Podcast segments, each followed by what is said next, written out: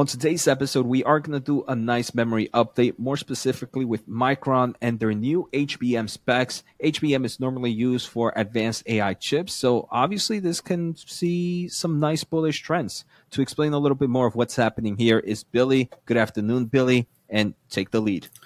Thank you, Jose. Uh, as a Micron shareholder, I was very happy to read this morning's press release was actually going to do a different topic today, and this came across, and I said, well, I just had to talk about this. Um, Micron came out with specs for its new HBM3 uh, product. For those who don't know, high bandwidth memory is the type of memory or that's getting a lot of attention right now for artificial intelligence. Um, HBM tends to go into these um, super accelerators like um, AMD's MI300, and they work with NVIDIA GPUs in these AI systems. It's basically stacked memory, very high capacity, very fast. Um, up until recently, it made up a tiny, tiny portion of the overall memory industry. Um, but with the breakthroughs in AI, it's seeing surging demand. I think it's projected to grow along with AI chips something like 45% or 50% per year for the next few years. So now all the big DRAM players are scrambling to get into this. And it had been thought that Micron was behind in this. They actually pursued a different technology originally for advanced computing memory called Hybrid Memory Cube. But then the industry sort of standardized on high bandwidth memory. So Micron's been playing catch up and it had been thought that the leader was SK Hynix, at least the leader right now. In its last earnings report, Micron said uh, that it had a new high bandwidth memory product that was going to be better than anything else in the market. They talked about, they said they were actually going to have greater market share of high bandwidth memory than they do in DRAM overall, which is saying a lot because right now they're way they're way behind with only like 10% market share in high bandwidth memory. So, um, with that, today they announced the specs of their of this new HBM chip that they were talking about on their June earnings report, and it is impressive. So uh, it seems like they're really backing up what uh, Sanjay Mehrotra said, the CEO, on the last earnings call. So uh, they've begun sampling their first um, eight high chip, 24 gig HBM3 memory, uh, bandwidth greater than 1.2 terabytes per second, pin speed over 9.2 gigabytes per second. Now, why is it so impressive? Well, current HBM memory out in the market right now tends to be 16 gigs, um, and this current high speed is about 6.4 gigabytes per second. So that's about 50% improvement. Now, SK Hynix, which had been touting itself you know, which has been in HBM longer than the other two, recently came out in April with their new high bandwidth memory product, which was the leader at the time. That had 24 gigs of, mem- of capacity as well, but in a 12 uh, DRAM module high stack. So Micron's doing that with eight uh, DRAM modules. So it's basically 50% more capacity for the same height um, than Micron's been able to do. So it looks like Micron's one upping SK Hynix's latest and greatest, which they just announced. So that's why uh, I think Micron's up today and the entire rest of the sector is down.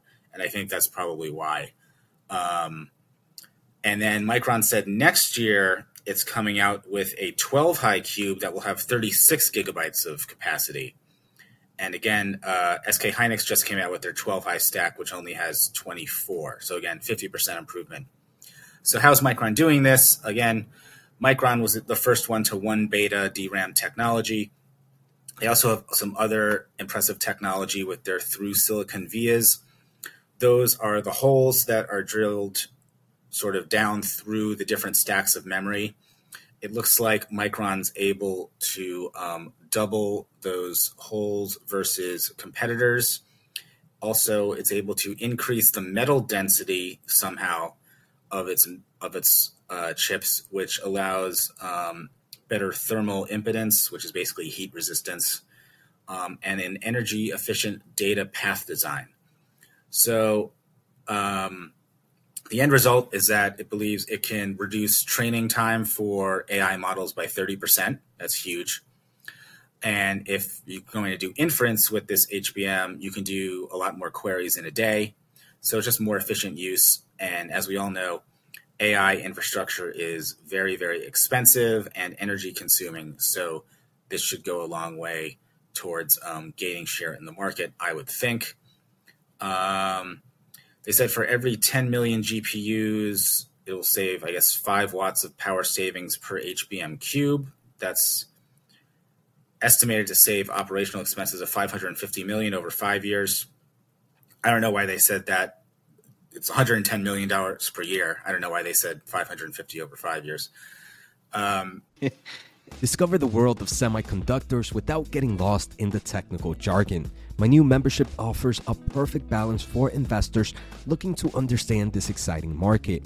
Using my electrical engineering knowledge and experience, I will release weekly exclusive videos ranging from quick 5 minute 101s to in depth analysis, covering not just popular chip stocks, but aiming to explore every public semiconductor. Plus, join the private community of like minded investors. Finally, I want to thank The Motley Fool for sponsoring this video and check out fool.com slash Jose for the 10 best stocks to buy now. With that link, you get a promotional offer for the subscription service. Now, let's continue with today's episode. but it looks like they have this out sampling at TSMC. It, uh, again, TSMC has the chip on wafer on substrate packaging going for all these chiplets which use HBM, and they're sampling that now in the press release, they had a token quotation from someone at NVIDIA, um, always looking for to latch on to NVIDIA's coattails. So Ian Buck, he's an executive at um, the data center division at NVIDIA. So he's eager to be working with Micron on HBM3 Gen 2 to supercharge AI innovation.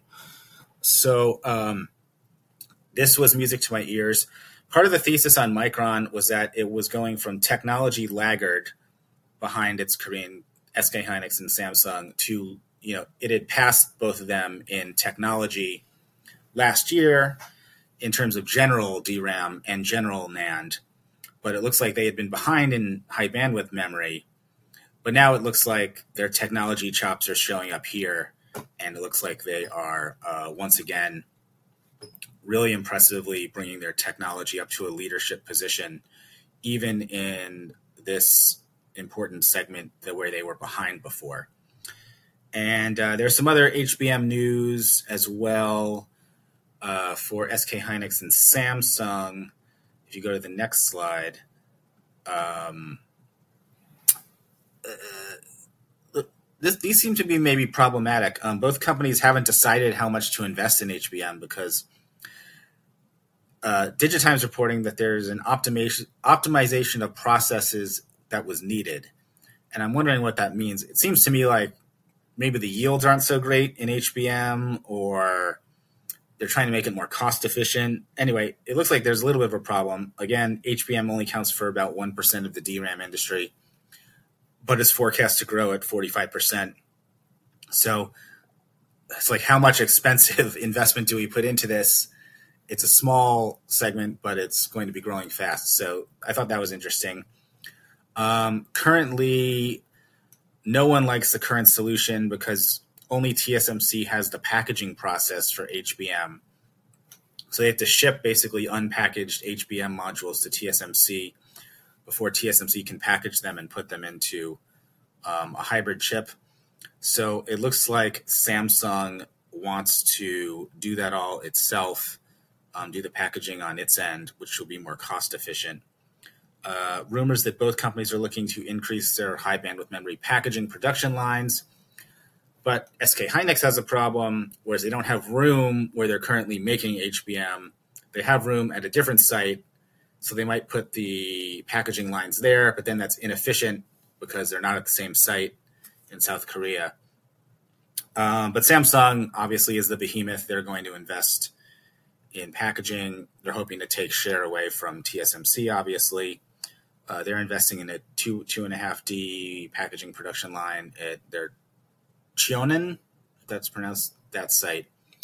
So I thought it was interesting. Really good news for Micron. Maybe some complications for the quote unquote leaders in HBM, uh, SK Hynix and Samsung. Um, but that's definitely something to be aware of if you're involved with Micron or in the memory space in general. And I'll uh, throw it back over to you. Thank you for that, Billy. Yeah, I mean, it, it was. I think we talked about Micron two or three weeks ago, I believe, when they reported earnings. Um, and I, I, really like that little caveat that they added about um, how uh, a spokesperson from NVIDIA uh, was excited to work with Micron for um, the Gen 2 HBM. Um, if we remember correctly, right, Billy, it does seem like um, Micron and NVIDIA already have a really nice partnership. Uh, their low power uh, memory, I, I, forget what kind of memory it was, but one that it, it was, it was normally used for mobile phones they've kind of created to make yeah. it more for data center markets, uh, and it's being used for NVIDIA's uh, Grace Hopper, uh, Grace uh, CPU. Uh, so it seems like Micron and NVIDIA already have a pretty cool partnership. It does seem like NVIDIA had no choice but to go with SK Hynix because SK Hynix was the only one really going with this with mass production. But look, now we see that we might have some more um, competition in this space, and already with that kind of um, partnership that they have might bode well for uh, uh, the future of Micron's HBM memory. And obviously, one of the biggest, biggest discussions in the uh, data center market right now is obviously that power efficiency. These data centers uh, run a lot of computational power, a lot of wattage, a lot of energy. Um, and if they can save a few hundred million dollars per year, um, then obviously that bodes well as well. Uh, so, Billy, any final thoughts before we close out this topic? Yeah, I'm wondering if Micron could have a catch-up trade. It's sort of it's it's up a lot this year, but it's sort of lagged behind some of the big winners. Um, the memory market's in a terrible downturn. You know, all the companies are losing money right now, but they've all cut back on capacity. They're cutting back on their capex.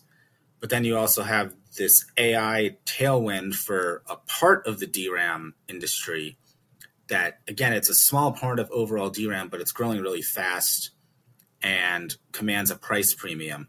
So um, it'll probably take a broader recovery across more than just AI for the memory companies to get back to profitability. But um, with everybody cutting back on capacity, lowering capex, and then maybe demand, maybe bottoming, maybe coming back, I think it sets up well for maybe next year and 2025. Again, looking at 2025 for another up cycle or top of the cycle.